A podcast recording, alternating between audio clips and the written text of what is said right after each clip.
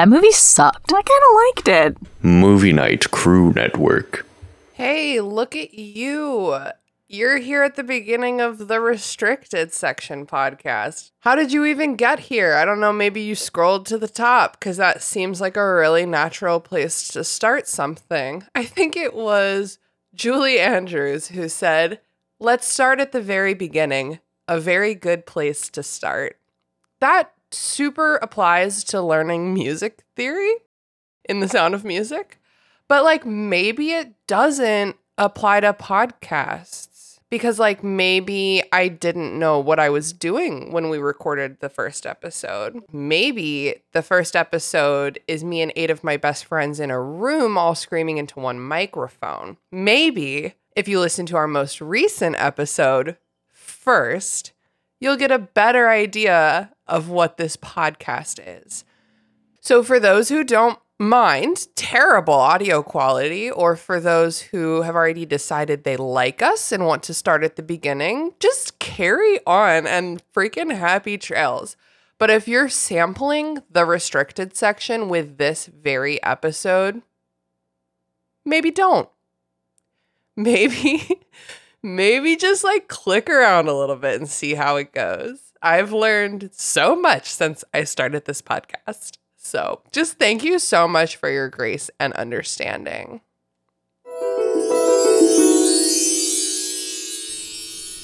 Mr. and Mrs. Dursley of number 4 Privet Drive were proud to say that they were perfectly normal, thank you very much. They were the last people you'd expect to be involved in anything strange or mysterious, because they just didn't hold with such nonsense.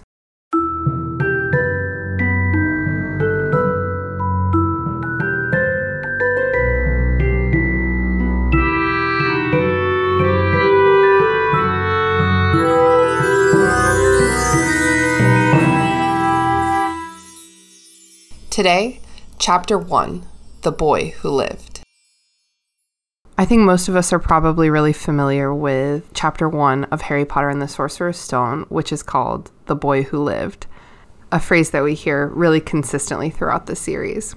It starts with Vernon Dursley, of all people, as our introduction to the world of Harry Potter, a muggle, the worst kind of muggle, if you ask me. He wakes up and he goes about his workday.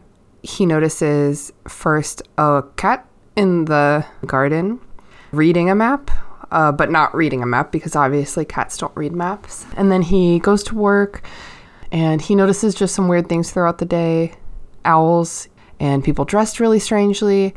And he thinks he hears somebody on the street, one of these cloaked people, talking about his nephew, Harry, Harry Potter, the son of Petunia, his wife's sister, Lily. Um, Vernon Dursley goes home. He broaches the subject of Harry with his wife, Petunia. She's not keen to engage in the conversation, so Vernon ends his day uneasy. He goes to bed. And then, out in the garden, a man appears. You know who. He's wearing high heels and half moon spectacles and a great cloak, and he has a beard down to his knees and a twinkle in his blue eyes. And this man is Albus Dumbledore. And the cat is no longer a cat, the cat becomes Professor McGonagall. They talk about James and Lily Potter, who have died. They talk about Voldemort, who has been vanquished. But most importantly, they talk about Harry, the boy who lived when Voldemort tried to murder him. And Dumbledore has decided to leave Harry in the custody of his aunt and uncle. And eventually, Hagrid, the half giant, appears on a flying motorbike. Naturally, that is a very safe way to transport an infant. And he has Harry in tow. And they they leave him there with the Dursleys.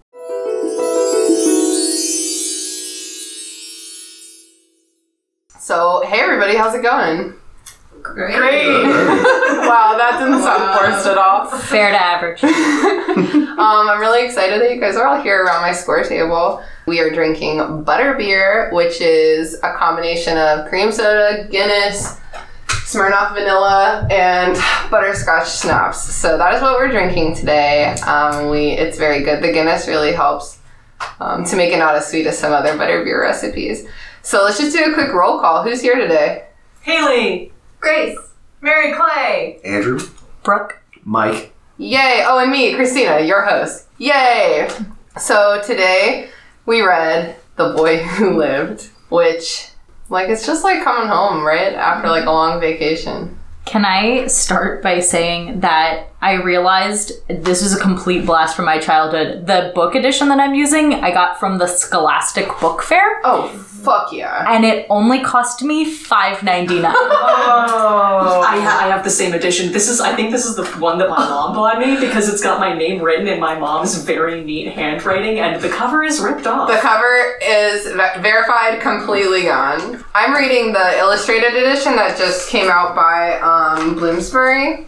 when, when I moved out of my parents' house, I think I left my books there or they're in storage somewhere. So I went to Second and Charles to get Nice. a used one, but I can see through the uh, sticker that they put on it that this was originally six fifty. So inflation had already hit. Which one are you reading over there? I am actually reading um, The Philosopher's Stone.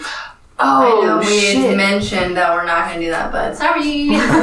It's okay. You just have to read it in a British accent now. well, that'll be a treat. They're really beautiful covers. Though. Yeah, the it's new, the new the new versions we should add. It's funny because I'm reading the illustrated edition, which I I didn't I, I mean I thought it was American because it's called Harry Potter and the Sorcerer's Stone, but the interior is either the British version or a hybrid. I've not figured it out yet. It definitely uses the single quotes from Britain, and it also has a couple just like weird phrases that made me. I was like, these. This is definitely not in the original. So something something I really want to highlight is is that well one uh, me and Brooke are sharing a book because I usually give away my books, but the thing I really love about the Harry Potter books is how the covers really like invite your imagination.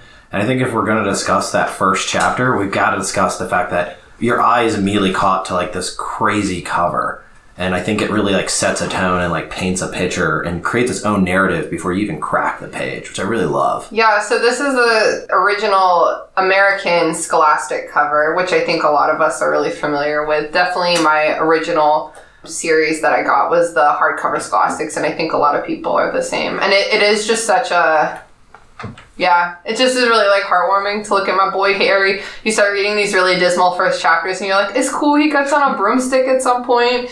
There's hope. There's hope." Real question I've never had answered though who is Candlestick Hand on the back? I think that's also Harry. I think that's like one of the multiple times he like sneaks out at night. Which also implies that tracks. later on he's holding a candle underneath a cloak, which does not. He does sound like- that. He does that with great frequency. He's Yeah. 11. He's not smart. Um, he definitely, when he goes to the restricted section, um, does that a lot with the invisibility cloak, and it is quite dangerous. I think it was technically a lantern, uh, and then eventually they figure out Lumos, but that takes a couple of years. I would like to argue that a lantern is still dangerous. Oil everywhere. I'm just saying less dangerous than an open flame. You're right. The invisibility cloak. Flammable? All spoilers all the time. It is made from Death's own cloak, so I- I think probably is flame retardant. Yeah. Oh my God, Hogwarts is burning down! Quick, get the invisibility cloak. So I think that's something to bring up here is that witch education and wizard education, like it's really crappy because when you're a muggle, you get taught stop, drop, and roll, and like don't play with fire. They're like, no, play with fire all the time. wear yeah. cloaks. yeah, they're they're very like just leaving the children their own Yeah. devices, and whoever survives survives. They're like, it's a stone castle. Hogwarts is gonna be fine.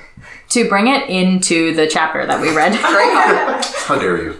wizards are bad at everything is how we Yes. start this because they are literally running around in the streets in oh my cloaks They're so dumb. just screaming at people what is essentially utter nonsense. And the only person bothered by this is of course professor mcgonagall who is literally just like people aren't being careful at all. And dumbledore's like yeah let's go to a rager effectively how he ends the chapter Um, he definitely like reading this, like rereading this. I'm like, every damn one of these wizards is flipping Daedalus Diggle, who sets off the fireworks in one of the later books. Can I share with you all one of my deeply held fan theories from a very long time ago? Please do. That's what we're here for. I think that not only is Daedalus Diggle the one that set off the shooting stars, I think he's the one that bumps into Uncle Vernon. Because Oh, it in doesn't this say him by first name, but it says that he has a violet cloak, which he's always known to wear purple.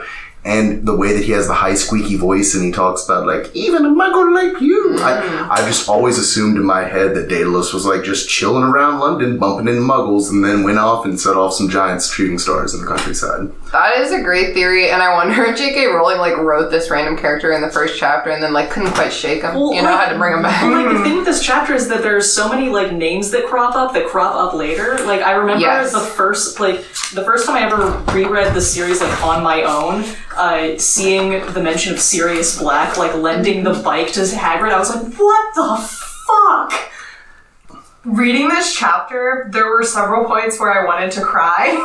oh And the yeah. one, and when it when he mentioned, oh yeah, I ran into Sir Hagrid mentions I ran into Sirius and I got the bike, and knowing what we know, it happens in the future that this is the night where everything went so wrong That- for him. Like this is the last thing he does before his And life gets ruined. I like reached out and like pet the page, and I was Yeah. like, okay, Sirius, Well, my wait, boy." that, that actually brings up another good point, though, which is that Dumbledore either knows everything here or he knows nothing. Nothing. Because in his mind, the last person that he thought was the secret keeper, because he's the one who performed the Fidelius charm, at least that's what I remember. We haven't gotten back Yeah, that far, yeah, that's completely right. Was Sirius. So the fact that James and Lily were found means that either Dumbledore had the knowledge that he had passed it on to Peter Pettigrew, or Dumbledore's just sitting there like, oh, you ran into Sirius. How'd that go?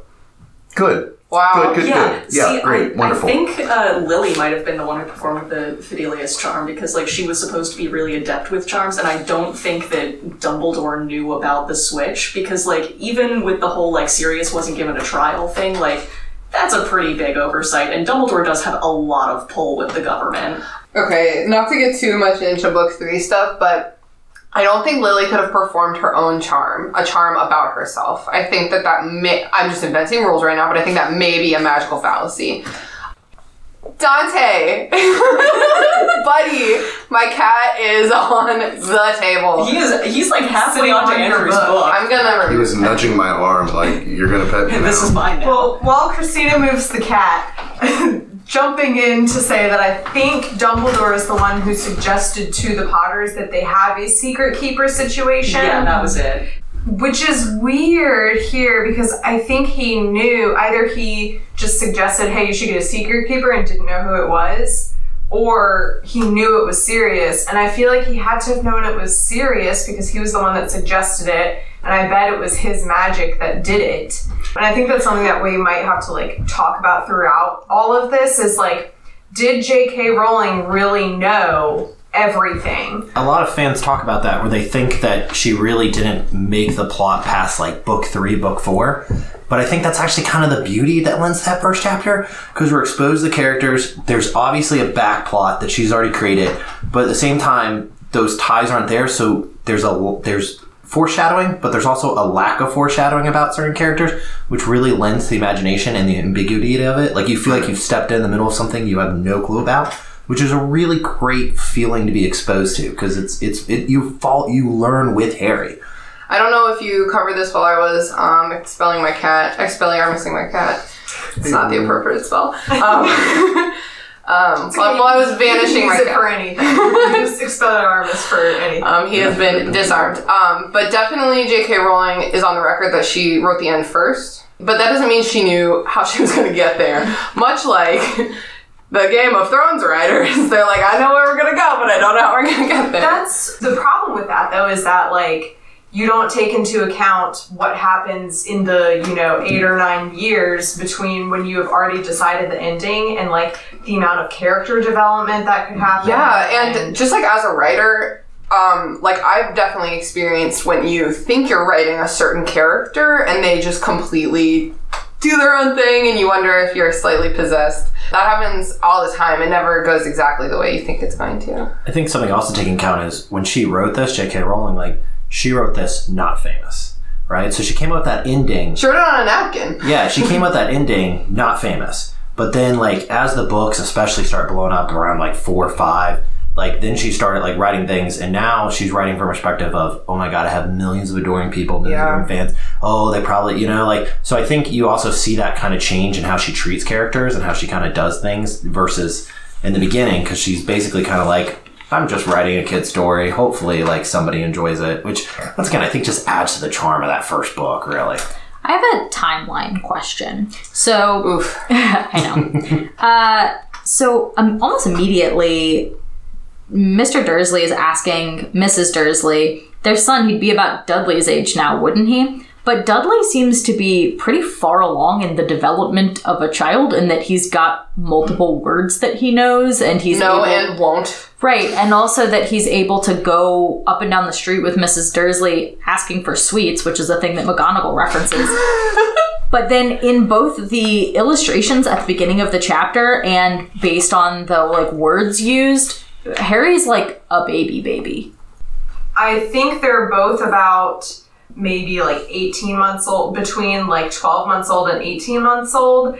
And I think when they were talking about like walking up and down the street, I don't know if they actually said walking. They but- don't say that he's walking uh, up the street. It's he said that uh, he's kicking his mother up and down the street, which could mean that she's carrying, Carrying him. him he's or- But definitely, Aunt is not the one begging for sweets. yeah. Actually, can we just give Dudley credit? I know everyone hates him, but maybe the kid's smart. All right. I would also like to point out a couple things. One, really good point with the, the developmental stuff. We're definitely not going to get too much into baby development here, but they do progress at different at different rates. Although I would argue that Dudley might be one of those babies who has everything given to them and never has to learn how to speak because everything's provided. Also, I think that the fact that Dudley is up and walking and talking a little bit, and the fact that in this chapter we only see Harry swaddled, he might have been had a spell put on him. I know he fell asleep just as we was flying over Bristol, but maybe that's because of magic, or you know, like I Yes. don't think, however, that makes the abject child abandonment that occurs at the end of this chapter Yeah. any more. no, you're completely right. No, but it is par for the course for wizards with the whole child endangerment thing. If you It's- live, you live. Guys, it's important. It's a governor and a vice principal of a school that left this child. That is like the highest authority you could possibly find. I think that the more you learn about Dumbledore, the less surprising this is. He is um, running a school among many other clandestine maneuvers that we're not really certain of. Even by the end of the series, he's he's doing a lot. His schedule is full, and I think that he probably is one of those privileged old white dudes who's just like, it'll be fine. This is my word. This is what I've decided. It's gonna be fine. Minerva, it's gonna be fine. No, because I'll take that for Dumbledore and I'll take that for McGonagall, but Hagrid literally just weeping and then being like, well, nothing to do now, off onto my borrowed motorcycle. But Dumbledore's his hero. Like he, he Dumbledore is the whole reason that Hagrid has a life. So I've got a theory about Dumbledore. I think that J.K. Rowling, one of the things that I think she deeply wanted that I, I can't speak for all of you, obviously, and I'd love to hear your input. I love Dumbledore no matter how weird and dark and awful he gets. I still love him because of how I identify with him, and I think J.K. Rowling really meant for him to not be that way. I think that she meant for him to be this like grandfather type figure, and then for us to not like him by the end of it, and then Harry try and pull us back into liking him. The problem is that never happens because all of us, I think, have so much connection to him as both like the the anchor point, the hero, the the ultimate wizened old man that we're willing to look past the endangerment and the keeping out of the loop. I don't like Dumbledore. And I think that, and bear with me, I think that the reason I don't like Dumbledore is because he could have been more like Gandalf.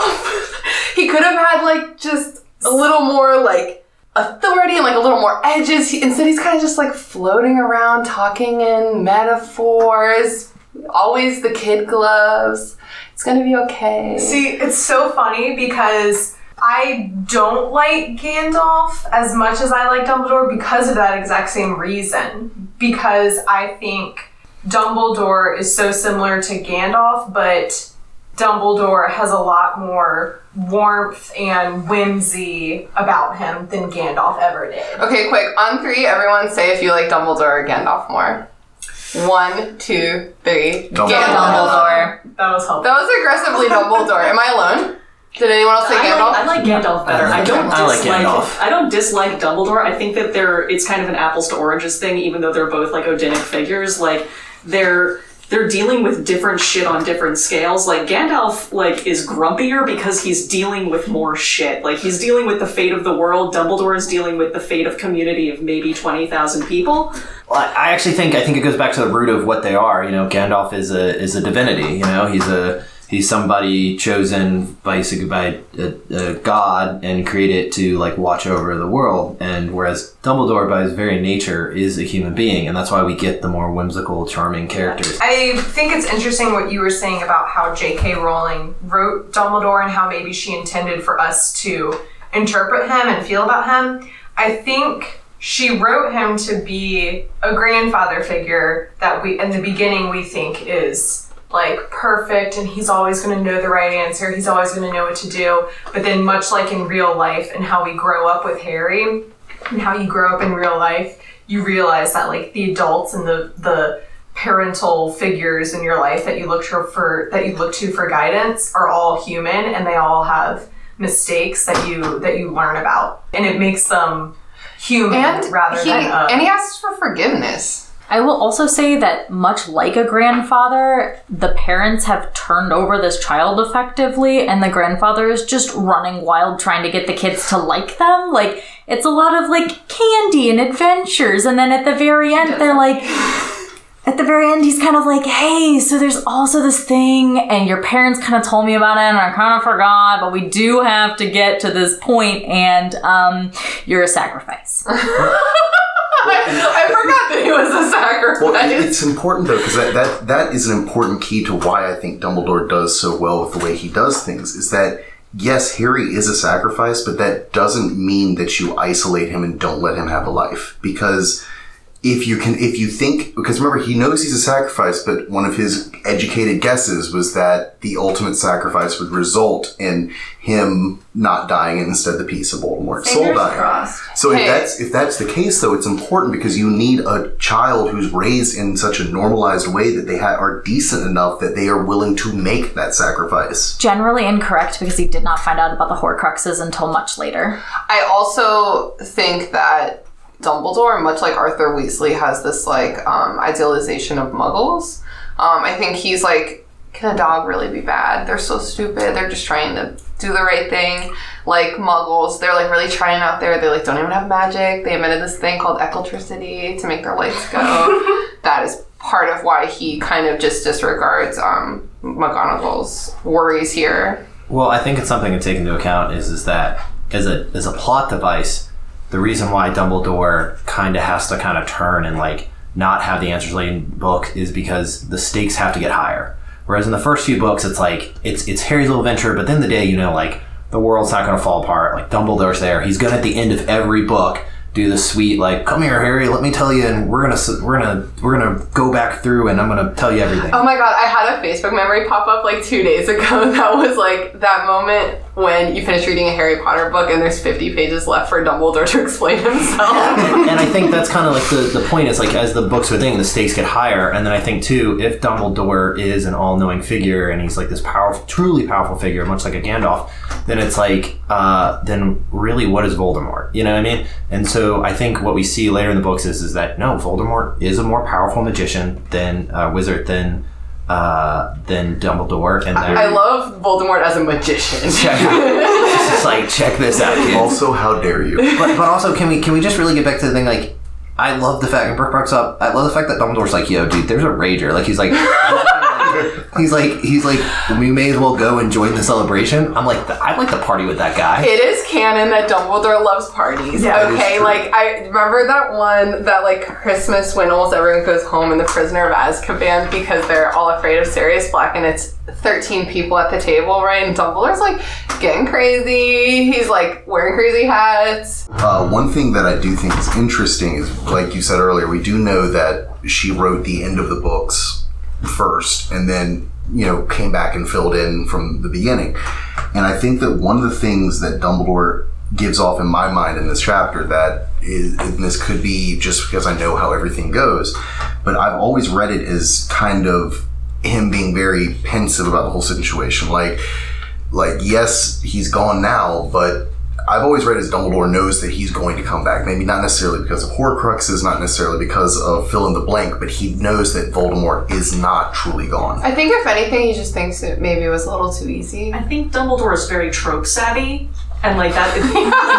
He's done his reading. That explains a lot of like the shit he does. Like he mm-hmm. like he ra- lets Harry be raised as a sacrifice and like is involved in that. But like he kind of knows like yeah, but the hero will have to have a second chance at the end. But like if your evil, superpowered villain with like s- like snake themes dies and there's no corpse, like mm. he ain't gone. So McGonagall is kind of beating around the bush to find out whether or not the Potters have been killed or not, and if Harry's lived. And she asks, like, how is it possible that a baby has survived, or a toddler, or whatever, however old he is at this point. They're all babies until they're like five. until they can yeah go to school um, and dumbledore says we can only guess we may never know and my inter- i have two interpretations of that one is the he's trying to like downplay the fact that like we don't know everything because we need to be cautious here. He might he's probably going to come back like he needs to be they need all need to be cautious about the situation but my, my main reading of that is you two do know. You know exactly what happened and you're going to tell us at the end of this book 11 years later. You know, all good but only partially and then we're going to have to wait another seven years Can I throw brief shade at the fact that Mrs. Dursley comes strong out the gate saying that Harry has a nasty common name when she named her child Dudley Dursley? that's not a common oh, name I'm gonna step in here. You no more. No, he's a he's a child, a very intelligent and and smart child. So don't be putting shade on its name. To be fair, No, in Dudley. my in my edition, Dudley says shan't.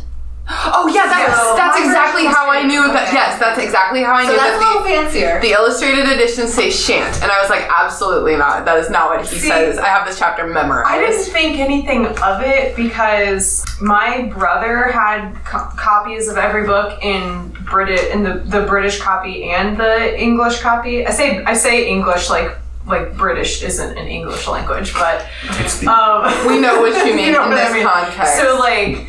I kind of flip flopped between like when I was reading the books or rereading them. Sometimes I'd be like, "Oh, this time I'm going to read the British version or whatever." So I just like didn't think anything of it that he said shan't because I was like, yeah, they're British people. That makes sense. Taking us back to child development, everyone's favorite topic, the SH sound is far more difficult for most people to pronounce, and therefore the fact that if his first, if his like second word, or it doesn't say second word, it just says a new word, is actually shan't, it does say more to his overall intelligence You're than if his right word is won't. It also says something I'm a lot about uh, about the Dursleys themselves because I always imagine there's this old British uh, uh, comedy called Keeping Up Appearances. It's about these social cli- this social climber woman named Hyacinth Bouquet, and I've always thought that the, uh, the the Dursleys were kind of like that, where they're you know nowhere near as well off as you would expect. They like you know like to project this image that isn't true, and saying shan't instead of won't enough that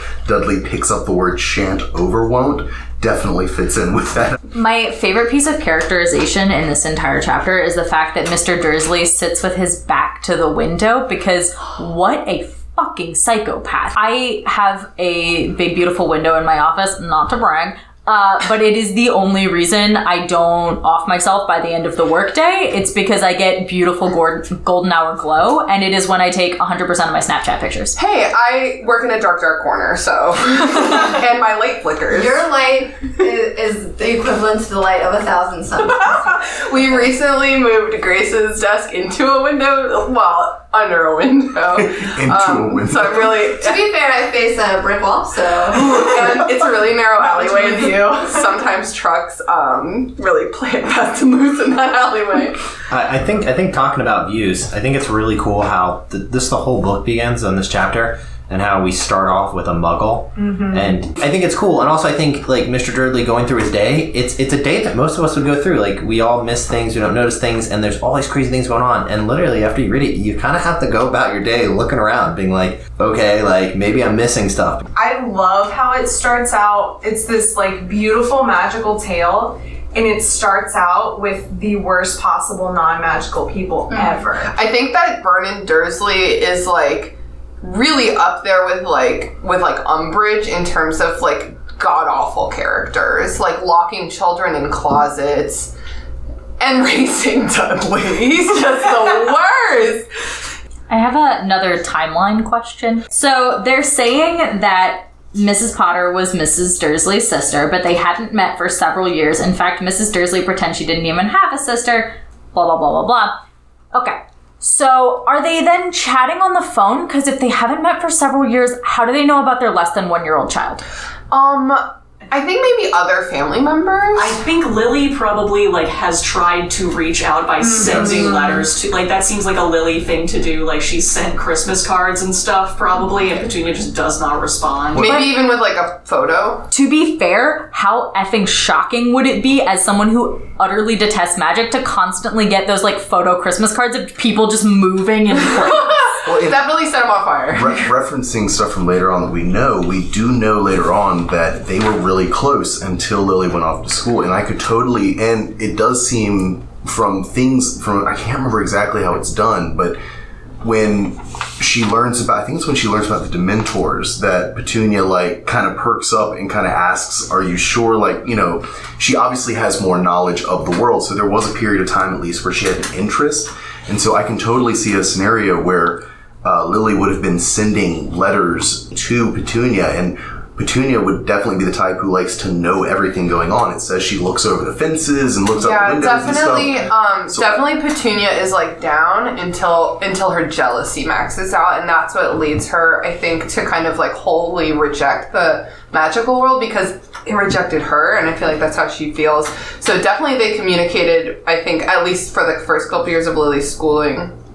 I, th- I think there maybe maybe a counterpoint to that is maybe it's actually not jealousy. Maybe maybe at first it was jealousy, but especially as the Potters go down this uh, wormhole, especially uh, fighting against Voldemort, maybe she sees the danger of the magical world. And you know, just like a lot of people, if you're if you're about to get punched or like uh, there's a car wreck, you close your eyes. Maybe in a lot of ways they're just closing their eyes, and that's why they're so scared and violent to it. Is because they see the danger of the wizarding world. That's I, beautiful. I always kind of wondered about something like so Harry goes to the Dursleys, right? Because they're his only living relatives. His grandparents on his dad's side are dead, and his grandparents on Lily's side are also dead. Murder everywhere. Like I like I I have kind of a theory that like maybe Lily's parents were like mur- murdered by Voldemort. Like that wouldn't be outside the realm of possibility. and that would give um, Petunia yeah, like more I kinda, reason I to fear. wish that had been explored. also more reason to be bitter to her sister and also to be bitter to this child because you know like we're all human and you're looking thing and you're like because of you because of all of this and you're showing it it's like your your abilities are unhinged and showing it even as a young child i could kind of see how like it, it could make you wrathful and very vengeful to a And I think that jealousy is definitely a piece of it, but I think that it's more of jealousy of the type where you stole my best friend from me. At first, it was jealousy that she wasn't there, but as time went on, it, I don't think it was jealousy of not having these powers. It was jealousy of the fact that I had my best friend that was my sister, and I lost that. And I think that's And- something that we can all kind of relate to in a way. Mm-hmm. Like when your friend gets into something that you mm-hmm. aren't involved in, it's like, dude, we're supposed to be together. We were ride and die. Well, with, that, with that being said, I hated these characters. Like growing up. Like with that being said, with all this maturity as an adult, mind you, speaking um, as as a teenager and as a child reading this, no, I hated them, and I had I still have no sympathy for them. So let me be said with that. also in general to throw i mean uh, like spinning up the maturity angle to be honest to throw some like respect on their name the dursleys are perfect for each other a plus marriage absolute Truth. like meant for each other written for each other type people Definitely. Yeah, I Um, think reading it, you know, as an adult, I I have a new respect for Vernon because he is so terrified of Petunia. Just like good for you, man. Oh, the way that he's Really trying to like broach the Harry subject, and he's like, Yeah. also Okay, so I do have like pre, like I have questions that we have not explored, which is like great. They're here for like emergencies. Um, and one of them is like, what do you remember when, about when you read this, like maybe for the first time or as a child? And one thing that I remember from reading it when I was a child is um, Vernon Dursley works for a firm that makes drills, right? And I remember being like, firm. Pretty sure I had to ask my dad. He was like, "That's a company," and I was like, "Cool, got it." And then I'm, I'm pretty sure I was like, well, it can't be like drills. You make those in a factory. That doesn't make any sense. It must be something that I don't know. It must be a grown up thing like running fire drills or That's something. what I thought. I thought it was like a like a drills like an emergency situation planning company Really? when I was young. Yes. In general, I, this whole intro to him as a character washed completely over Yeah. my head as a child because I was just like, all right, he's an adult. Like this, Doing this is boring Yeah. shit. right. Adults do boring shit. This Yeah, is this is this is what all adults do. yeah, And all par of for the course. All adults that are in charge obviously yell at a few people every day. That's normal. That's the way that bosses act. Something I picked up on on this read through is that he has a secretary. Imagine being The worst. Vernon Dursley's secretary. in in general, Vernon Dursley is like a pretty high ranking person in this mm. company, and I think that the Harry Potter movies did a real disservice to them on the general size of their home. I feel like they have more mm. money because Petunia is also a stay at home mom. He works, yeah, he works for a firm that does drills, but I agree with Andrew. It's a non-profit that teaches people how to do fire drills. because because God knows there's these wizards running around with cloaks and candles. I bet I can find something to Okay, disprove. so all I'm saying is this is a good man who loves his wife Even- and loves his child. Okay, wait. Even if I work for a nonprofit, 100% guarantee not everyone in a nonprofit is here to save the world. There are also the budgeting department. I would like to say that Mary Clay and I are looking at the illustrated edition. I have previously pointed this out to Haley on the very first page of this chapter. It's a sample. The illustration is a sample of the Dursleys' wall, including the bottom of a calendar from Grunnings where it says, Boring is our business. God. Definitely for sure not fire drills. That I is- wish I had this illustration edi- illustrated edition when I was a kid. Such a top-notch pun. Right I know, there. I literally was like, oh my god, look at this! I've discovered something wonderful. I I am glad that you brought that up because I'm sure the illustrator that decided on putting that there was like, I hope someone gets this. Also, at one point in one of the, I think it's in Goblet of Fire, someone pointed out to me that in the background in Ron's room on his bookshelf, you can see a stamp for, I don't know what, it's, it has something to do with Lord of the Rings. It's his- Is it an Elvish? It's it's the it's Tolkien's monogram. It Okay. has like a J-R-R-T in it. Okay, yeah, and so people were like, Ron reads Lord of the Rings. I came up with several theories. I mean, I was like, first of all, it would make more sense that Hermione was the one who read Lord of the Rings. And second of all, I think the only way that Ron would read Lord of the Rings is if Tolkien was a wizard writer, because there's no way he would read muggle books. So that means J.R.R. Tolkien is a wizard, and that's why his books make no sense, is because he's writing it as a wizard. And it. we're muggles, and that's why we're like, where did all this Gandalf is information based come? on Dumbledore. Or Gandalf was based on But- Aberforth, edgy Dumbledore. Mm. Yeah. Possibly goat. I- I can't- Possibly go fucking. I'm really excited for us, like seven years from now, to get to that chapter. also like the fact that I, these are children's books and we are in no uncertain terms like completely sure that Aberforth definitely was accused of fucking goats. I want to know like what language was used. I think it said like inappropriate. Uh, Performing com- inappropriate charms on a goat. yes. It's definitely To be fair, when I fair. read that as a child, I definitely interpret that more as like inappropriate charms on a goat, like oh he tried to turn the back half into a frog or some shit. Yeah. Like or he tried to like, he was like, what if a goat had two butts? oh my god, that's an episode of Bob's Burgers. Two butted goat. As, as a young boy, I definitely read it as Aberforth was fucking a goat. I think I did too because it's in like book six or seven Yeah. and my mind was already in the No, no, even as a teenager, then- I was like, no, no, And no. He's my definitely favorite- just mutilating goats. That's what he's yeah, doing. I definitely thought it was more violence and less sexual. My favorite Easter why we're engaged. is in the fifth one when they go to the Hog's Head, which later on we learn that Aberforth owns. And when they're in the Hogshead, you see there's a goat walking around in it, and that's one of my favorite Easter eggs that they put Oh in. yeah, I love that attention to detail. Um, so speaking of attention to detail, I love this. Sorry, I just want to talk about. No, that was how- a great segue.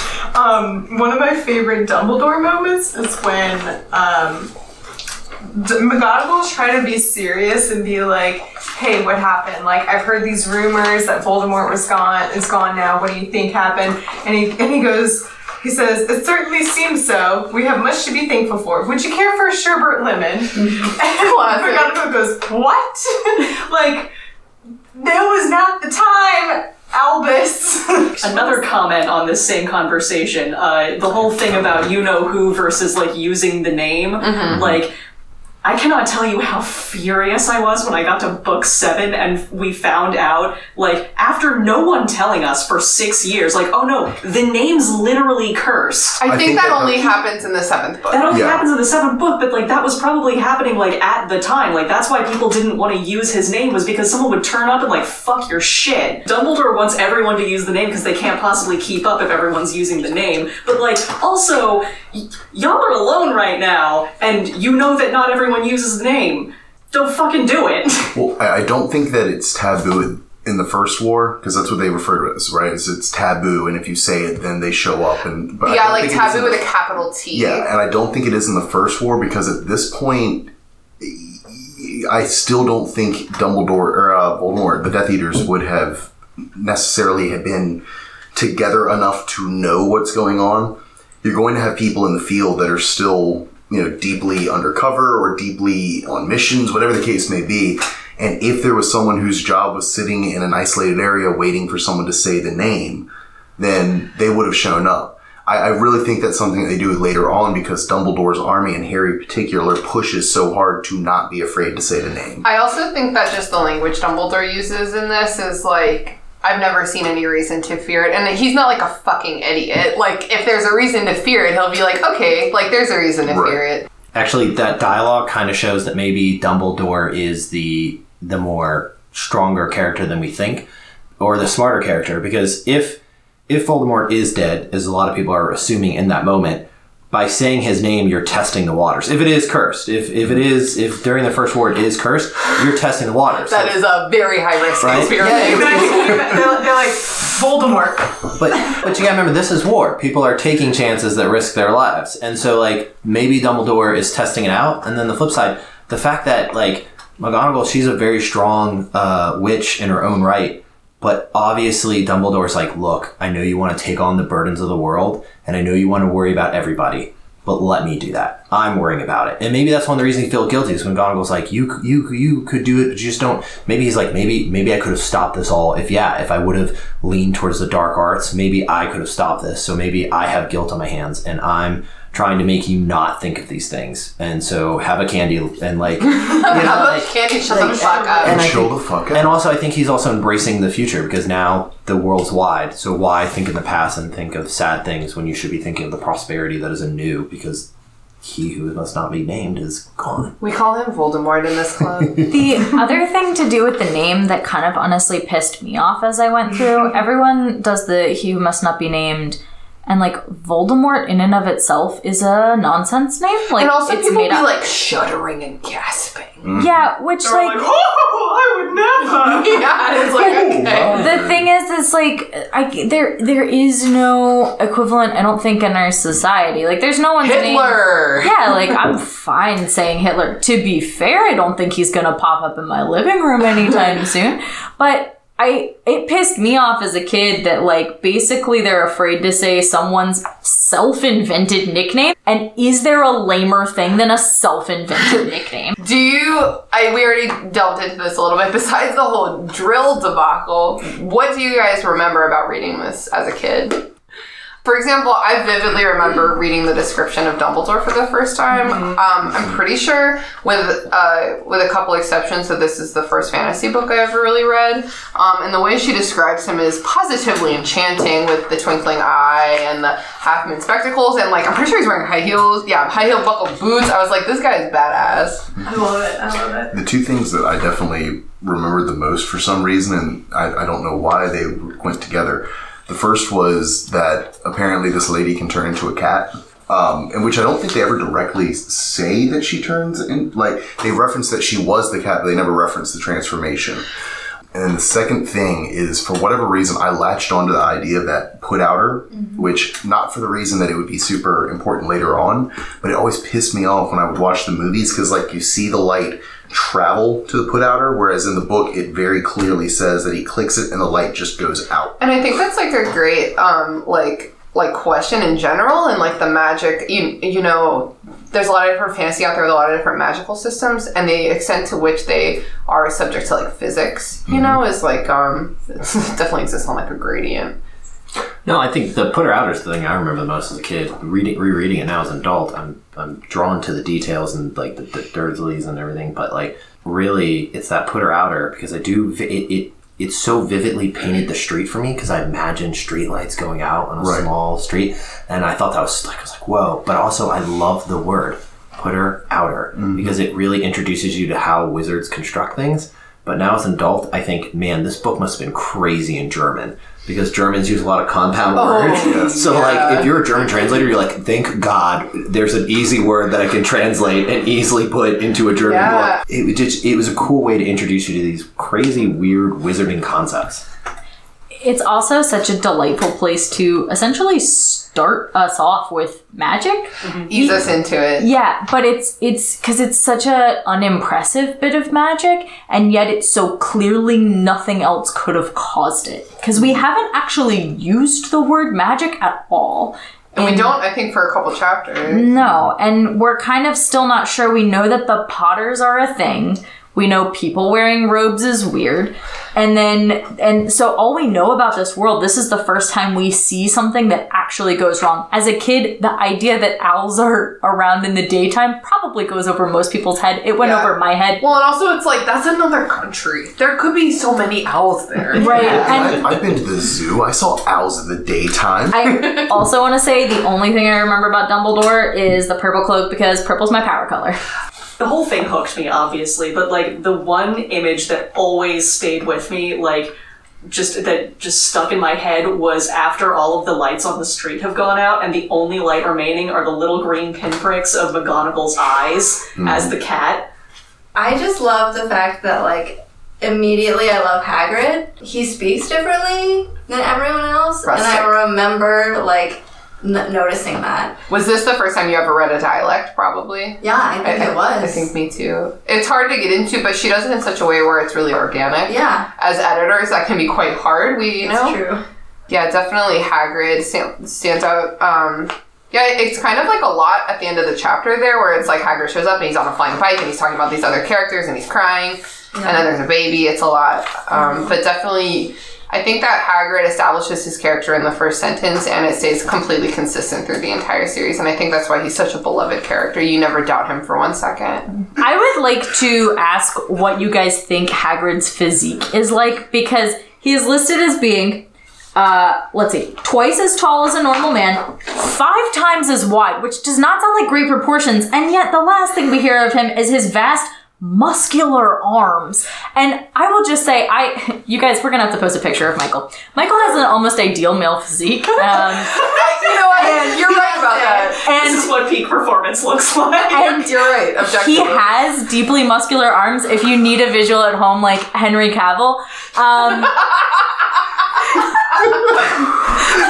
but he is certainly not proportionally three times wider than he is tall that is weird I always It's like thought- um, it's like dwarf strength. I, I, Like that, that, like, but you know what I mean? Like wider than tall. That's like a dwarf thing. I, Yeah, I, I pulled up a picture, and the closest thing that I've always been able to think of is Tyson Fury, who I know from nah, I think everyone at this table except maybe Michael means nothing, but Tyson Fury to me is like the epitome of really tall with really big arms, but still has kind of a belly and like. i do not see those as being muscular arms though those look deeply like just arms I would like to say that like a lot of really big dudes who are sometimes really fat have to be super fucking strong under there, or else they would never be able to carry their own weight. I, I feel like he's like a power lifter Yeah. a power like lifter. like uh, just on a different scale of size I won't lie, the movie. Powerlifters don't work their arms. really Yeah. I, I, I won't lie. We the- don't do. We don't know. of I do. the movie ruins the image to me because I think the movie of all characters, Hag they did such a great job of painting the character of Hagrid in the movies and like Robbie Coltrane. uh, yeah, Yeah. like what you imagine to be and also how you imagine to act and sound. That to me, indelibly, no matter how long it's been, I will my brain just veers to Yeah, that. and Brooke alluded to that in our teaser that the movie really informs a lot of things. The, the other thing that I want to point out too is that it, at a later point, I believe it says that uh, Hagrid's hands are as big as trash can lids. Yep. Which, Like I think the, That's the the classic most- metal, right? Yes. but still, that is the most terrifying aspect. I mean, look at this picture. 12 feet tall, fine. Five times wider than a normal human, fine. But if you have hands that are like a foot in diameter, my No, god. no, no, no! You guys are so wrong. He was talking. She was talking about IKEA trash can lids, much smaller, European size trash can lids. Who has seen um Disney's Brave? Yes. I have, yes. Um, Daddy. Dad, yeah, King Fergus. I'm trying to find a good picture to show to the class. I can't find like a good here, like a good full body picture of like No, I would say like I'm totally No. Hagrid. Dad from Oh, Brave yeah. is probably Hagrid proportions, except with more dolphin-shaped feet. And so um, not the peg leg. if, Wait, if anyone could do an edit for me of the dad from Brave, but with Hagrid hair and dolphins for feet, please at me. Passion for Parks would love to see. We it. will post any fan art on our Instagram. It's similar to the uh, dad from How, How to Train Your Dragon. That same. Is like, that the one I was thinking of? the I think that might have actually been the one that I was thinking of that got me here. Stoic, the best. So, there you go. So, best? Are we saying that really at his core, He's a Viking. Hagrid is a Viking? He's a Viking. And you know what? And the fact that my brain went to Gimli at first with the proportions, we we said we have previously said in an unrelated conversation that Gimli fucks like a Viking. I, oh. I think this is all related. By the way, that was 100% me. I rank Gimli very high in the people I would fuck from Lord of the Rings list. What? He's Yes. a perfect gentleman. You can cut No. this part out. I need to know, like, what is your list? Because mine is like. So as her Honestly. fiance, I can say she has made me crouch down and wear. I have Very weird. This explains a lot. I have tried to convince by an act. I have tried to convince Oh, Michael dear. to dress as a Viking for Halloween every year we've been dating. Who is Gimli above? So Gimli is for sure above Legolas. Yep. I know. She doesn't go for the. I love I love an elfie boy. Love me an elf boy. Look, Gimli is my one night stand number one because Gimli would be the perfect kind of guy. He's going to be kind to you. He will definitely be chill about it, but he will also pick you up and fuck you against the wall, has no he- questions. When has Gimli in his life ever been chill? No, no, he's not chill. He's chill like amongst his friends when he needs to be, but like he's got like a raw passion in him combined with kind of a brute strength thing. Happy to come on your podcast and discuss who I would fuck from Lord of the Rings. Does anyone else have, have any fucking thoughts? What? fucking thoughts. no, no. Does anyone else have any goddamn thoughts? Um, I mean, some fucking thoughts. I think Dumbledore's bottom for sure.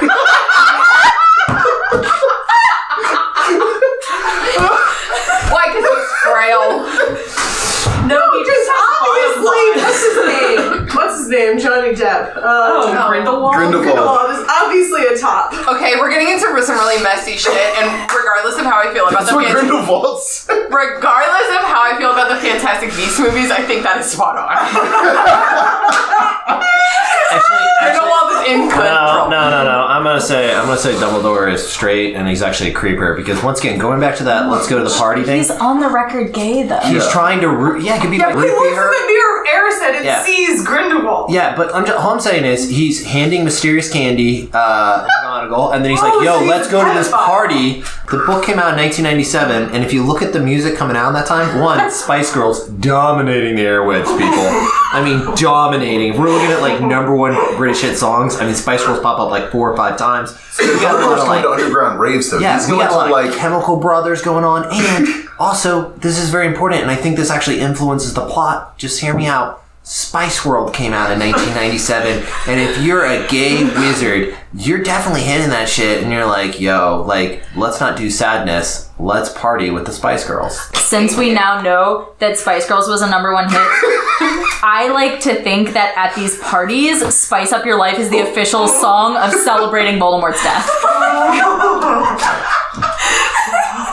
I do think that this chapter, especially on a reread, because I'll never be able to remember exactly how it made me feel the first time, but it definitely feels like you're like on a roller coaster and you can hear the click, click, click, click, click, click, click, click, like, and then you know he goes to work and he bump, gets bumped into and click, click, click, click, click, and then you know he's coming home and he's seeing all the owls, click, click, click, click, click, click, and then you know you see what's obviously McGonagall, and just Yeah, it's like you're getting hyped, you're like I'm getting ready, like because because the way you're like reading this book the things that he's questioning you know. Right. it's like did they say harry? And you're like the name of this fucking book is harry potter. Like yeah they said harry. And it's like owls and shit and you're like like that's on the cover. Maybe not of these other editions but on mine that is the prominent thing on the cover. So it's like you for like five seconds know more than the book. I really, really liked that that it basically ends with a visual montage that like covers over the next years. So the you know you're kind of looking at you're like okay so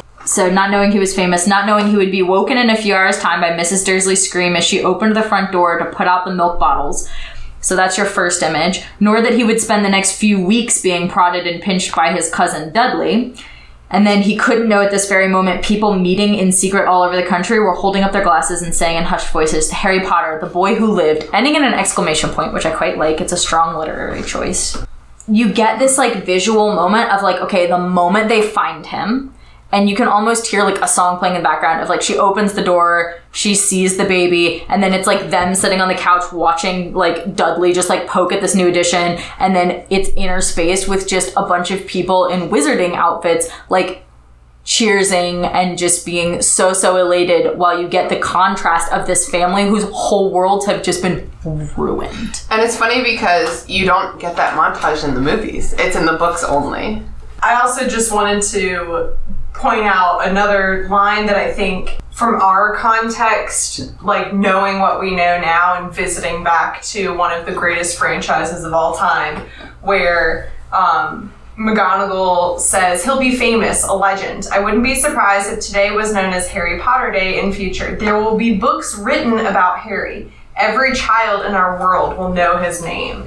I love that line so much because it's also obviously when she was writing it, she wouldn't have known that it was a fourth wall break. Like she never would have imagined that every child in the world would know the name Harry Potter. It has two meanings. and now because of yeah everything that we know, it's it's like it carries so much meaning for this whole series. I, I think something too, to especially that last paragraph and how it creates that duality. Um, there's something to consider is that you know, yes, the book's named Harry Potter, but we're not we're not known as Harry as a hero or what he is. But in that final paragraph, we are exposed to a common theme that is the hero in literary circles, where you know it's like almost like Batman, where he can take it, whereas the rest of us can enjoy and appreciate our lives. And here he is before he even has a choice, before he even has the ability to think or understand his part he is automatically already taking the harder road, the harder thing. And I really, really love that setting because it, it, it, it sets us to know that Harry is a hero.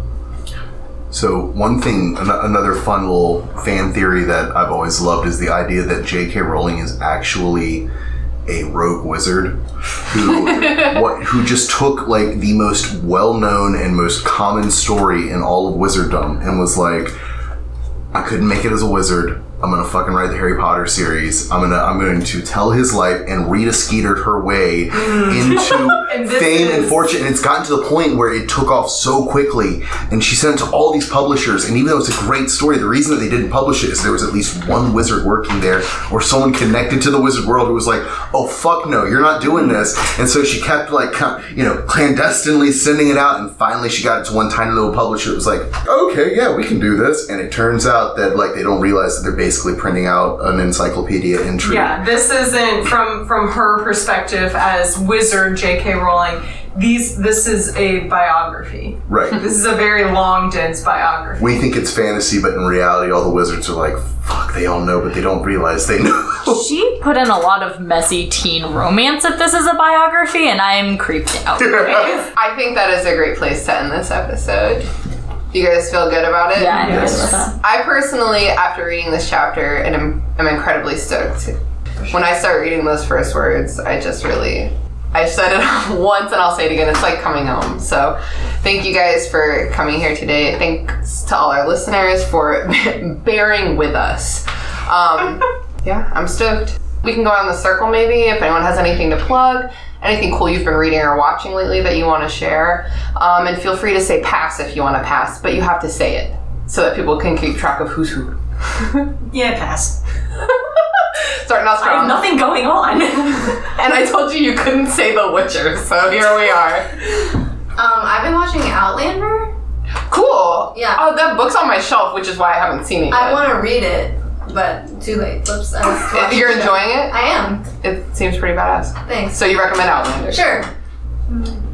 I'm gonna plug my Lord of the Rings podcast, like I'll probably do every single week. Look it up at Tolkien About Pod on Twitter and Instagram. Um, I'm reading Lord of the Rings for the first time. If you have not watched any of The Good Place, watch all of it now and then prepare yourself. I say this coming off of uh, it was like a week ago that the finale premiered, and um, I cried so many tears. I want to go on and on and on, but I won't about how The Good Place, I think, is one of the most perfect television series created because it's an example of what happens when the creators put the story before, they put the story first before like money. And instead of the producers saying like, "Oh, this is so popular, let's renew it again and let's let's keep bringing it back," the producers and writers were like, "No, we have this story in mind and we're gonna write it, and that's it." So I uh, I have two things that I just recently have uh, gone back and read. One I finished and one I re- uh, started. So I've just finished. I'd never watched se- uh, season three or four of Sherlock, and so I just watched those for the first time. And holy shit, the second to last episode of that series, the last five minutes of it is like. I don't know if they meant it this way, but it's the most terrifying thing I've ever seen in my life. When the other thing is, I'm rewatching uh, The West Wing, which is I know that's one of your it's it is one it, like I first watched it with my parents when I was like 11 years old, and it, I've uh, that I've rewatched that at least once every two or three years, and I'm going back and rewatching it. So that's what I've been doing. I have a small podcast to recommend for you, which is Jules from NZ, um, a girl I used to know very well while I was living in New Zealand. Um, her name is Julia Bergesser. She is doing an excellent podcast about New Zealand. It's a funny, tiny country. If you know nothing about it, it is a delightful podcast. They're short 30 minute episodes, and she just goes in depth about random things about New Zealand. And I think it's a beautiful introduction to the country. And I think it goes so far beyond most people's reference point, which is just Lord of the Rings or the fact that there are beautiful, sweeping landscapes, and takes you through things like the history and the mythology. It's a really gorgeous podcast. Jules from NZ, highly recommend it.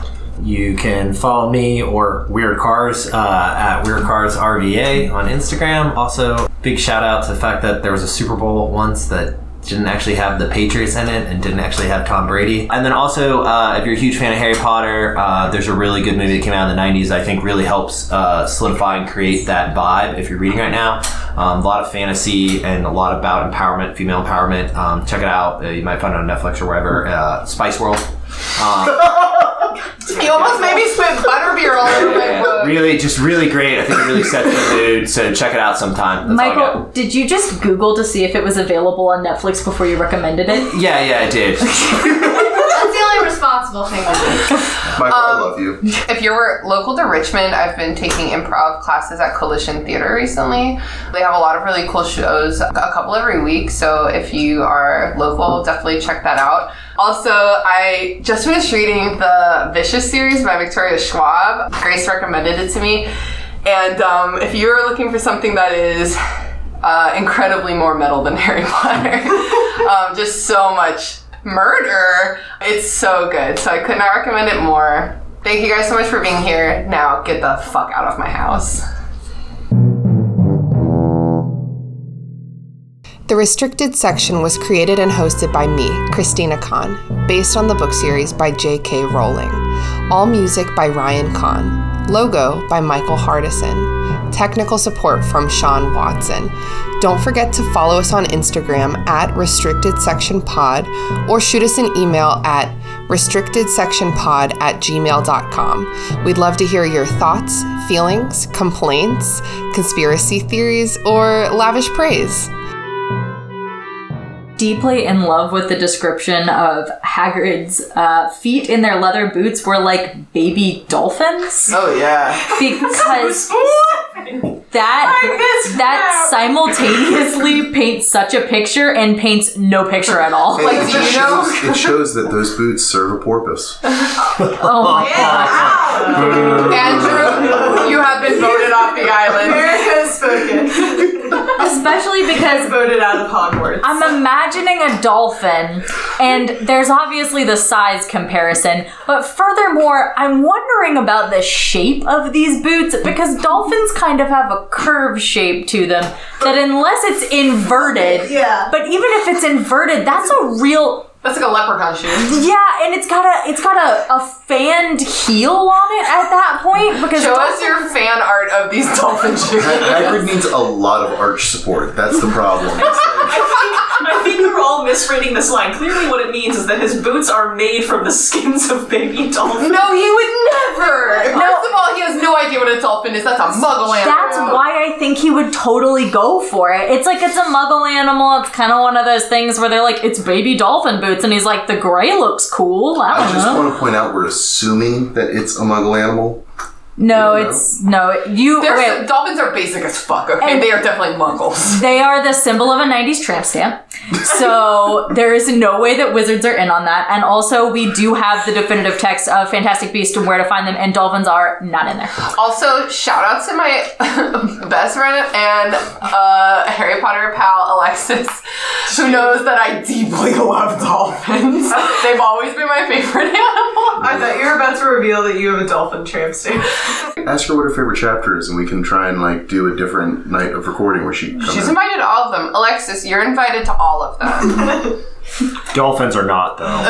no dolphin. No dolphin. Any on- dolphin turns up will get podcast. turned into footwear.